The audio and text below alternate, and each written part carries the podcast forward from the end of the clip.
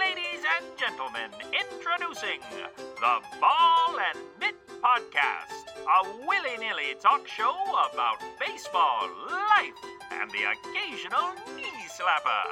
So grab your Cracker Jacks, sit back, and relax. It's gonna be a doozy. Here's your host, the bee's knees himself, Brian Brummer. Hey, baseball fans, what is going on? Welcome to the Ball Mitt Podcast. I am your host, Brian Brammer, and this is episode 19. So we've got one more until the Epic 20. I don't know if I'm going to do anything special, probably not. But we'll probably have about one more show next week, take a break uh, for Christmas, New Year's, all that good stuff. Uh, maybe try to keep you updated on Twitter, and then we'll pick back up in 2019. Hopefully, at that time, I have everything in order to start the On the Hop Daily News uh, podcast slash uh, YouTube show. So, still working out the kinks for that. Hopefully, we'll get that kick started um, at the beginning of the year. So, see you guys next year for that. Now, if you remember, I had Bridget McCauley on the podcast about three weeks ago. And she was telling us about the Arizona Fall League and some of the work that she was doing there.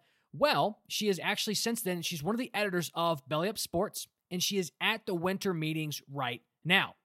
She was chosen to participate in the Take the Field conference regarding scouting and reporting. Now, I contacted her to see if she would give the Ball and Mitt crew a shout out from Vegas, but she's tied up, obviously. Uh, I didn't give her enough heads up. I just kind of saw it on Twitter and was like, well, that'd be kind of cool. She can give us a shout out. Uh, that's fine. Maybe she can give us some insider information when she returns, or maybe just some Christmas cookies. That that may be a better deal. Either way, have fun, Bridget. Congratulations on being invited. I really hope that you are gaining a lot of experience, meeting a lot of people, and moving your career forward. This is this is probably an awesome Christmas present for you. So appreciate your work. So, uh, Bridget, what's going on? All right, now speaking of the winter meetings, they officially begin today. Uh, I think I will wait to go over that because there's a lot of stuff going on. So I don't want to talk about it too much and then things completely change. So maybe next week's podcast, or I'll ask the Belly Up Baseball contributors to write pieces on the results that occur. I think that could be a good thing. Now, speaking of the Belly Up Sports uh, baseball contributors, man, my, I'm killing my transitions today. Uh, our minor league baseball expert, Brian Hansel, uh, he you can find him on Twitter at Hansel Sports, is running a contest in order to win a Syracuse Chiefs Deion Sanders bobblehead. So, like, retweet, and comment on what made you fall in love with baseball to receive uh, three entries. So you get an entry for each like, retweet, and comment. So check out his pin tweet uh, in order to enter. Now, he's also written an article discussing a crazy idea about whether or not the MLB will do away with traditional team wins and losses in favor of a specific statistic that determines the real winner. It's really off the wall hypothetical stuff, but that's what we do at Belly Up Sports. We're be bold, stand out. That's our motto. So, hey, we'll write about anything and everything with good quality, and you guys can respond. We want you guys responding to that. That's probably about all the updates I have for you, real quick. So, are you guys ready? Time for some rapid fire hardball headlines. We have a lot to talk about before we get to our main topic. And go. Veteran Mike Napoli announced his retirement Saturday. His career spanned over 13 seasons, spending time with the Angels, Rangers, Indians, and most widely known, the Boston Red Sox. It's funny, I feel like he played a lot longer than 13 years. Uh, either that or I'm a lot older than I, I feel. I, I definitely know that's the case. Uh, or, you know, I just can't believe it was 13 years. I really thought it was like a lot longer. And it might have been because he came into the league a little older. Anyway, uh, the following is what Napoli had to say about his retirement. Thank you, fans, coaches, teammates, and the media members and organizations in Anaheim, Texas, Boston, and Cleveland. You supported me, believed in me, and gave me a platform to be successful on and off the field. You helped shape who I am as both a person and a player as I grew up right in front of your eyes. This is the end of my playing career, but the beginning of the next chapter in my professional life. One window closes and another one opens. I look forward to exploring opportunities in the baseball world as I plan to continue giving back to the game that has given me so much. And I think this is a good thing that he wants to stay involved with baseball. Only good things can come from this. When a lot of ex players want to stay involved in the game, and, and not only their knowledge of the game, but just when they have that type of personality that people gravitate towards, I think that's that's positive uh, for the sport and also for the casual fan. Letting them letting them know, hey, these baseball players, yeah, they're athletes, but they're they're just like you and I. Red Sox have settled on terms with Nathan Eovaldi, and he is guaranteed 68 million over four years. Now, his performance in this year's playoffs certainly contributed to this deal. And I think it's a win for both uh, player and team. It's really just a matter of a couple more lockups for Boston's bullpen, and they're going to be the heavy favorites going into the 19, uh, 2019 season. Uh, they, you know, they still have a couple of things up in the air, maybe some some bullpen moves, and they're not really losing much. And I think they can only get better. So this is a good move for Boston and uh, Eovaldi.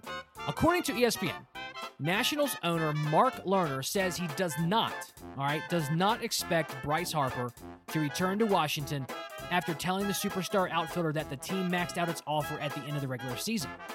It's funny because people thought that was just a number they were throwing out to see if he would bite, but apparently that's all they're going to offer him. As of now, at least that's what they're telling us, the public. Lerner has this to say I really don't expect him to come back at this point. I think they've decided to move on, uh, Bryce and Boras. There's just too much money out there that he'd be leaving on the table. That's just not Mr. Boras's MO to leave money on the table. Really? Shocking news. I don't think that shocking news part was not part of the quote. I don't think, and this is this is me. I don't think he's going to be signed during the winter meetings, and I don't think he will be wearing pinstripes. Well, not the blue pinstripes anyway, if you know what I'm getting at. There's no way he's willing to shave off that beard. So we actually, I, I posted a poll. By the time you listen to this, the poll will be closed. It's only for 24 hours. On who do you think will be signed during or by the end of the winter meetings? And I think I had Harper, Machado, Keuchel. Man, I can't, I can't remember the last player, but I, I think the percentage there's only about 30, 40 votes so far. It's about 60%, I think, is, is Machado. So that was that was actually kind of surprising. I don't think anybody's going to be signed uh, during or before the ending of uh, the winter meetings. But that could we've been surprised already, so that could happen. NBC Sports reports that Cardinals backstop. I don't know why backstop. Okay, that's just silly. Their catcher, Yadier Molina, is scheduled to undergo knee surgery sometime next week. Uh, and this is what Brian Stull of St. Louis Baseball Weekly says. The procedure is described as cleaning of the knee. Uh, really medical term there, right? It's expected to be relatively minor and should have Molina back on his feet again within several weeks.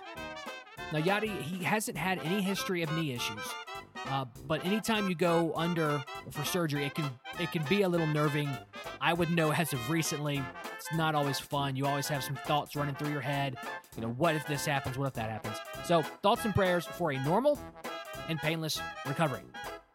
Now, Tim Tebow is one step closer from the show, says Mets GM. The score.com quotes Brodie, the, the Mets GM, as saying, I believe that if Tim is good enough to help us out at the major league level, he'll play there. Okay, that makes sense. That goes without saying. Continuing the quote, he, he's not going to want a courtesy shot at the big leagues. Uh, although, me, me answering my opinion again, although I, I believe him getting an opportunity at the single A level was a courtesy shot. Regardless of what he's done now, he got a courtesy shot. Anyway, continuing. He's not going to want a courtesy shot at the big leagues. He's going to have to earn it. If Tim Tebow is the best offensive player in AAA, he's going to be in the lineup. Now, only time will tell. I personally think he is one of those players, this is me, that will move up and down from AAA to the majors throughout his career. I don't think he's going to become a mainstay at the major league level. But regardless, kudos for the success that he's already have going from one sport to the next. I mean, he hadn't played baseball since high school.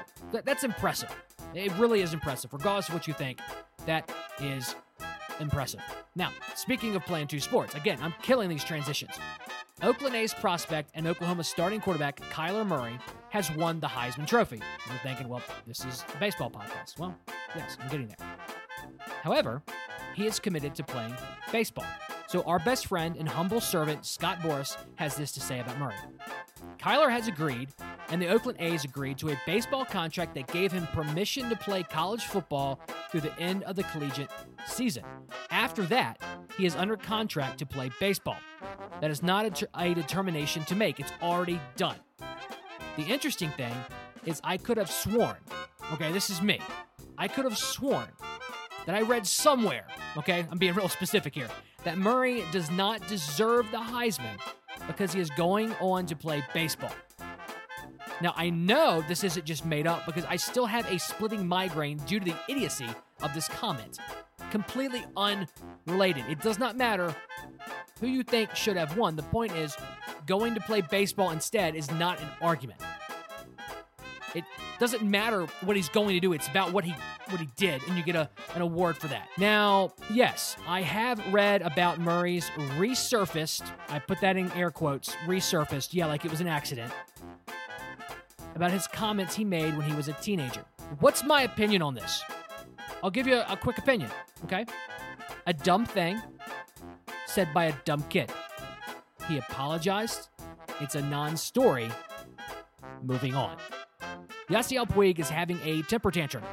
Again, shocker. He is disgruntled at being constantly used in the platooning system that Dave Roberts utilizes. His teammates seem to be okay with with being, you know, platooning. So Puig, uh, Puig should be as well. Now he's a free agent after the end of uh, 2019 season, so it's a strong possibility, very strong, that he could be traded during this offseason. So, Mr. Puig, if you want to be the everyday starter on a stacked team, you got to show that you deserve it. And frankly, you can't do that. So keep bat flipping singles and wagging your tongue as you try to find the right uniform that goes with your eyes, because Dodger Blue isn't flattering. Ex Marlins president David Samson said that Barry Bonds was the worst hitting coach of my career. Now, before I clickbait you into false news, Samson continues to kind of explain that comment. Do you know why Magic Johnson was a bad coach? Samson said he didn't have patience for people who didn't see the court the way he saw it. Barry Bonds can't teach hitting because he just hits. You can't teach someone what Barry Bonds is able to do, therefore, you're a bad hitting coach. This doesn't make him a bad guy or a bad player. But you still chose to phrase things the way you did before that explanation. So do with that as you want. TheScore.com wrote an article about two days ago talking about how MLB teams are exploring ways to boost attendance. The Oakland A's are actually being uh, quite forward, quite forward thinking in this regard. They are offering a new package called A's Access. This package allows fans to purchase reserved seats for a set number of games, but still have access to the ballpark's unreserved seating in social areas for all other games. Now, this may not appeal to those who value the traditional experience of a reserved seat and the community they build around it, but many younger fans are seeking a wider social circle at the stadium. Okay, that's the end of the quote. I actually like this idea. Baseball games are an experience, not just a spectator event. With a minimum of 81 games a year, teams need to convince the fans, albeit casual or core, that each game experience can be different. This will drive more to come watch the, the game at the ballpark. And it, it's going to be interesting to see how other MLB teams implement something similar. You have to, this is. This isn't part of like pace of play or giving more action to the game, but it is a little bit of presenting more action at the ballpark, which could help move a Manfred's idea of balls in play. It could help move that forward if they're excited to be at the ballpark. So then you got you're halfway there. You've got them there, they're having a good time. Now let's make the product even better so that their experience can grow as well. And finally, in some unfortunate news, Angels infielder Luis Valbuena and former Pirates infielder Jose Castillo were killed in a car crash Thursday night. According to Maria Torres of the LA Times, four suspects have been arrested. Now, the state governor says that the two players were the victims of criminals who toss rocks onto the road in order to cause cars to crash so that they can then rob the passengers. Rob Manfred had this to say about the incident. This is a very sad day for our sport as we mourn the deaths of Luis Valbuena and Jose Castillo. It is clear by all the stories today that they loved baseball and made an impact on their teammates and the clubs they represented. On behalf of Major League Baseball, I extend my deepest condolences to their families, friends, and fans, particularly those in their native Venezuela. Thoughts and prayers go out to the family, to your friends, and others that are affected by this tragic news. Valbuena was 33 and Castillo was 37. I believe a moment of silence is is definitely in order.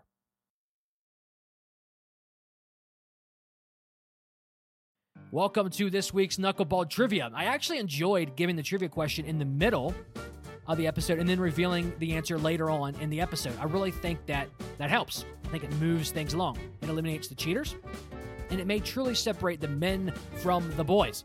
Now, slightly related is my releasing the weekly episode on a Monday rather than a Friday. So, last week I released the episode on a Monday and I saw an immediate difference. So, last week's episode got as many downloads or listens in one week than an episode I had posted two weeks ago.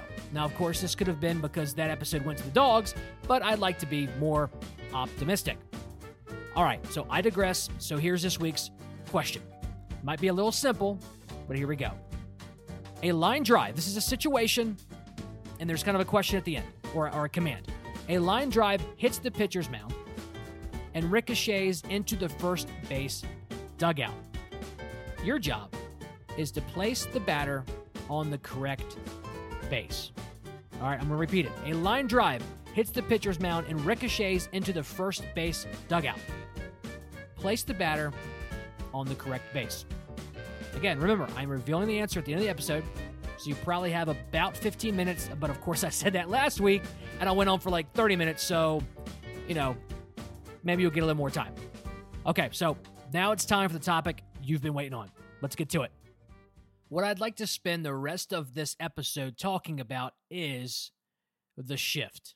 Okay, so not simply just shifting an outfield or your position players to the left or the right into double play position or moving up moving them up because the plays at the plate or anything like that.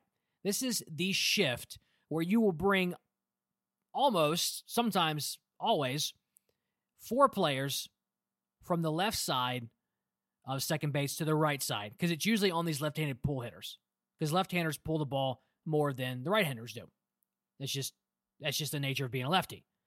So I've actually so I actually posted posted I, I do some posting for Belly Up uh, Baseball our, our Twitter account. So I actually put up for 24 hours the shift. Is it strategic or cheating? And, and cheating might not have been the the best word to use, but I think people understood what I meant by it. So there ended up being like 202 votes, so that's not bad at all. And the result was lopsided. You know, the shift is 85% strategic and then 15% said it's it's cheating. Now, I don't know what episode it was. I think I mentioned it in like episode 4 or 5. You know when I was when I was young and ignorant in podcasting. And now that I've grown and I've flourished. Um if you if you can't understand that sarcasm, then good luck listening to this. Um, so I'm gonna I'm gonna be serious, but obviously sprinkle it with some opinion and, and that kind of good stuff. But I really want to be objective about this as much as I can. So I've actually mentioned it, I think in episode four or five, in a very flippant way. So I want to dive into it deeper. My my views could have changed slightly. I like the interaction that I have with people on Twitter, on Reddit, uh, you know, at the bars, watching a game, just discussing these types of evolutions of the game. And so Jayson Stark for the Athletic. Seems like a lot of people are, are leaving to go right for the Athletic. I have a subscription for it. It's it's good stuff. This is the this is the title of his article that he wrote on December the 5th. It said, "What would happen if baseball killed the shift? Support for the idea is building inside the game." Rob Manfred actually, one of the first questions back in 2015 when he took the the job from Selig he sat down with is it Karl Ravech, I think? Yeah, I think it was Karl Ravech. And one of the questions he asked him was about the shift. And Rob Manfred was, I want to eliminate it. There was no qualifying comments. He just thinks it's a big issue for the pace of play and the action during the game. Now, I, do want to say pace of play in my mind is different than action during the game. If there is plenty of action, if there is a ton of balls in play, and the game is still four hours long, I'm okay with that. I don't think length of the game is the issue. I think it's the time spent where nothing is going on. And so that that could be and, I, and that may very well be what pace of play is and I could be ignorant to that, but but I do think it's two separate issues. So maybe it's synonymous with you know it comes underneath the heading of pace of play, but I do think there are things that need to be tackled differently.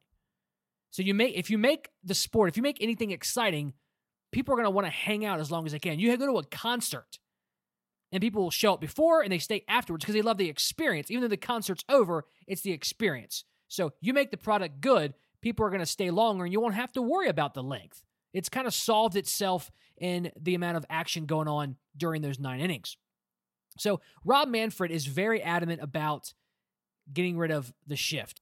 They've even been saying that it's getting some strong backing to put something in place. The problem is they haven't talked about what they would put in place. And, and I'm afraid that they decided to do it for this coming year, which could be a possibility. It's just going to be a bunch of you know policies put in place that aren't going to make any sense, and we're going to have to backtrack on this issue. Like, don't ever institute something without thoroughly thinking it through. And I don't think one off season, even though they've been talking about it in the past, I'm sure they've had conversations behind closed doors. I, you know, have a proposal. If this is gonna this is gonna change things drastically, take your time with it. Not forever, but if you're gonna come out with a proposal, make it good. Don't just slop it together.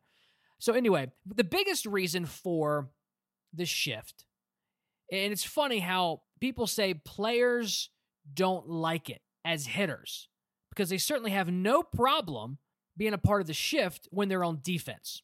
I haven't asked them, hey, do you like, you know, third baseman? Do you like playing right behind the second base uh, bag? I, we haven't asked that question, but it, it's funny. Like we all hate Tom Brady, I think, or, or let's, let's let's be let's not be as specific. We hate the Patriots. Why? And I know a lot of people say because they cheated. Stop. Why do we hate the Patriots? Because they're good. Uh, as a Steeler fan, why do I hate the Ravens? Because they're a threat. So we, we hate the things that are threats to us. We're scared of the things that could harm us or defeat us. And we don't like those things that are better than we are. And so as a hitter, they don't like the shift because it makes them not look as good of a player or a batter. So of course they're going to hate it. Even though in the back of their mind they're like, this is smart. I don't want to have to learn to hit the ball the other way, so I hate it. it it's it's kind of it's childish, but I don't want to get too granular on a lot of this, but here's the basic idea that putting all of your infielders on the right side is killing the average and effectiveness for your pull hitters.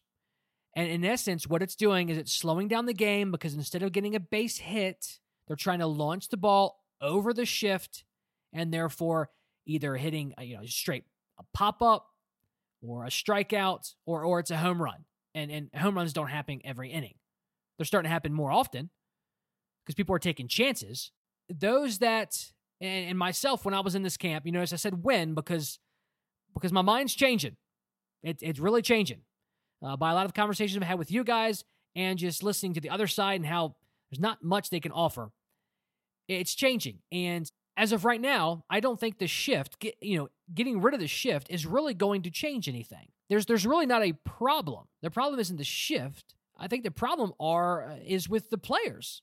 So I remember watching the Orioles back in it was probably about the mid '90s because I was still on about seven in the early '90s. So I knew who the popular players were, but I really wasn't focusing too much on the nuances. And so I remember a lot of those play Eric Davis, Brady Anderson, Mark Devereaux, uh, Jeffrey Hammonds, Roberto Alomar. They were all like they had their positions they played, but they all seem to be pretty fairly athletic. And now we put someone at first base to extend their career.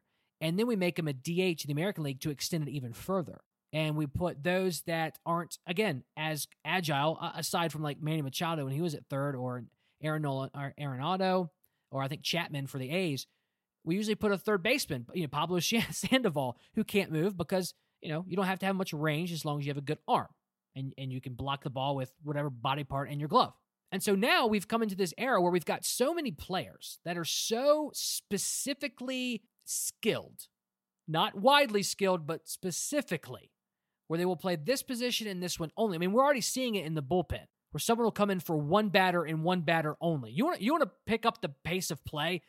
Forget the whole five limits, uh, five um, mound visit limit.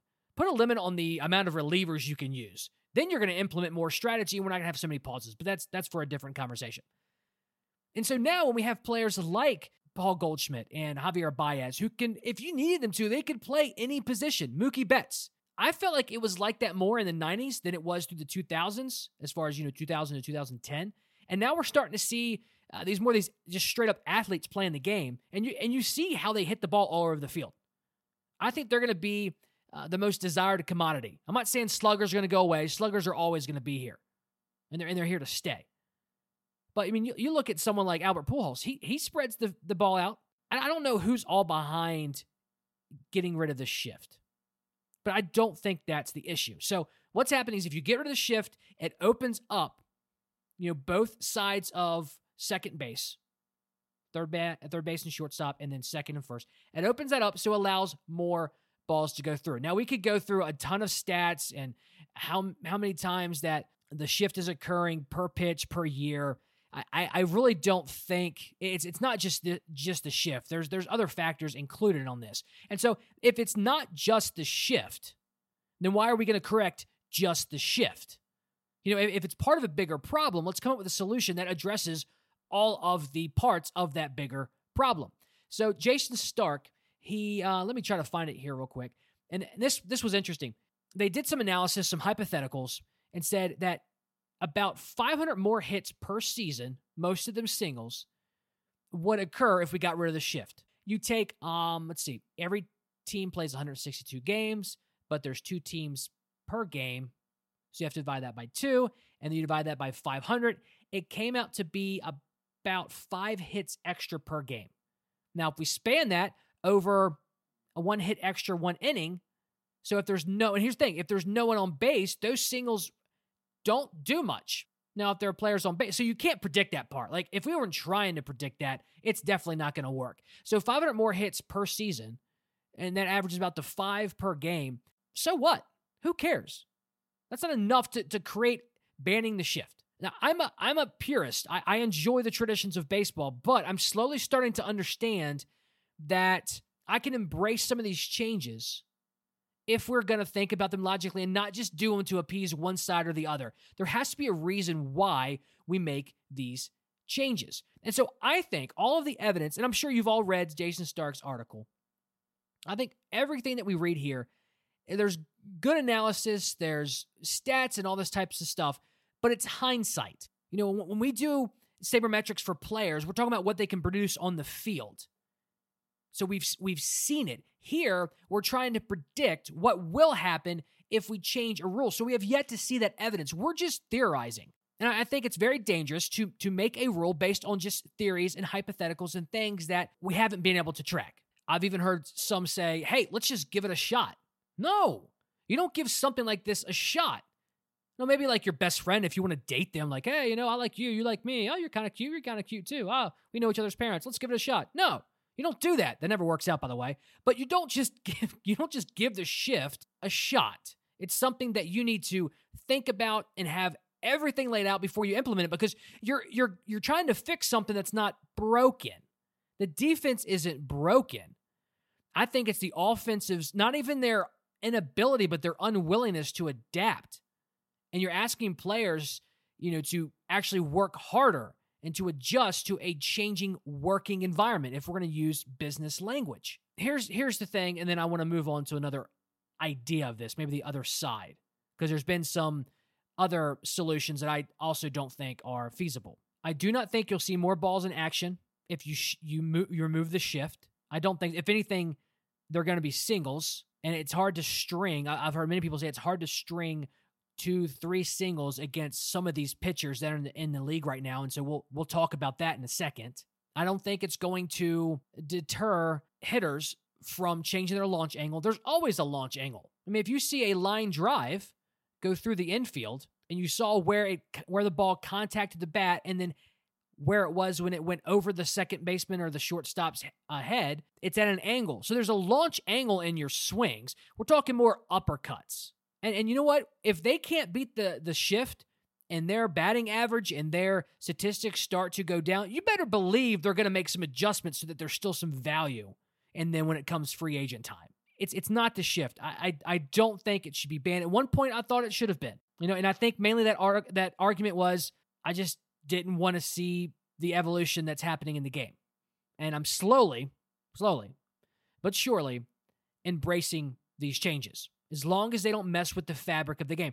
I think banning the shift actually that actually seems to be something that modern players would have or modern fans would have asked for because it's revolutionary. You're, you're banning a strategy. That would seem to be something that the younger generation wouldn't want to do, and the purists would be like, "Oh no, this is this is good. You know, let's let's shift. We do it all the time."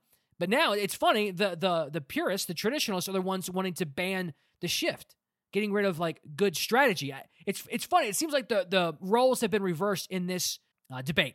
I, I don't. I, I think strikeouts are going to maybe stay the same. I think there's some other ways to solve that. I think home run people trying to hit home runs are going to remain the same. The amount of runs scored and, and balls in play are going to remain the same whether you get rid of the shift or implement it. It's it's not going to make that much of a difference. And there's no indication or evidence. It's funny is all those that want to ban the shift, all they have is hypothetical. This could happen, that could happen. There's there's no proof right now. There's not. Now, the other side of this is some are saying, you know, it's not the strategy put in play, it's the pitchers. It is the the pitching there. It's just too good right now. It's it's dominant. And so back in the day, I forget what year it was, but they lowered the mound. So there are some that say we should lower the mound or back it up a foot. I find this interesting because no one wants to ban the shift because it's going to give an advantage to the offense. But if we lower the mound or back it up, that is going to be a hindrance to the defense. So it's like if the shift gets banned, what we're doing is we're saying, hey, the offensive players that only can pull, we're catering towards you. But if you lower the mound or back it up, aren't we then saying, man, you awesome pitchers, it doesn't matter how good you are, we're now going to cater to the offense. Like, so I don't understand. It seems hypocritical to me. Not, not as not as bad as the term hypocrite is usually used, but I'm not for handicapping offense or defense to solve an issue. I do think the pitchers are really, really good. I think moving the mound back one foot, I think it, it, it could be detrimental to some of the health of the pitchers. With all the different release angles and windups, you're really asking them to to do to do a lot more. I know it's just one foot backwards, but I, I really think that's a big difference. You're you're asking a lot of pitchers to change their whole delivery. Now, I understand if you do it now, then all the younger pitchers coming up, they're going to get used to that. And, and the ones that it's really affecting are those that are like in the middle of the career towards the end. I understand that change has to happen sometime, but I think it could be less drastic than that. I'm not all about super big changes immediately. I think we've seen that in other sports and it hasn't gone over well, in my opinion. Uh, lowering the mound, perhaps. I, I, am not for that either, but if we have to, I'd rather it be, if it's got to be one and not both, it's lowering it.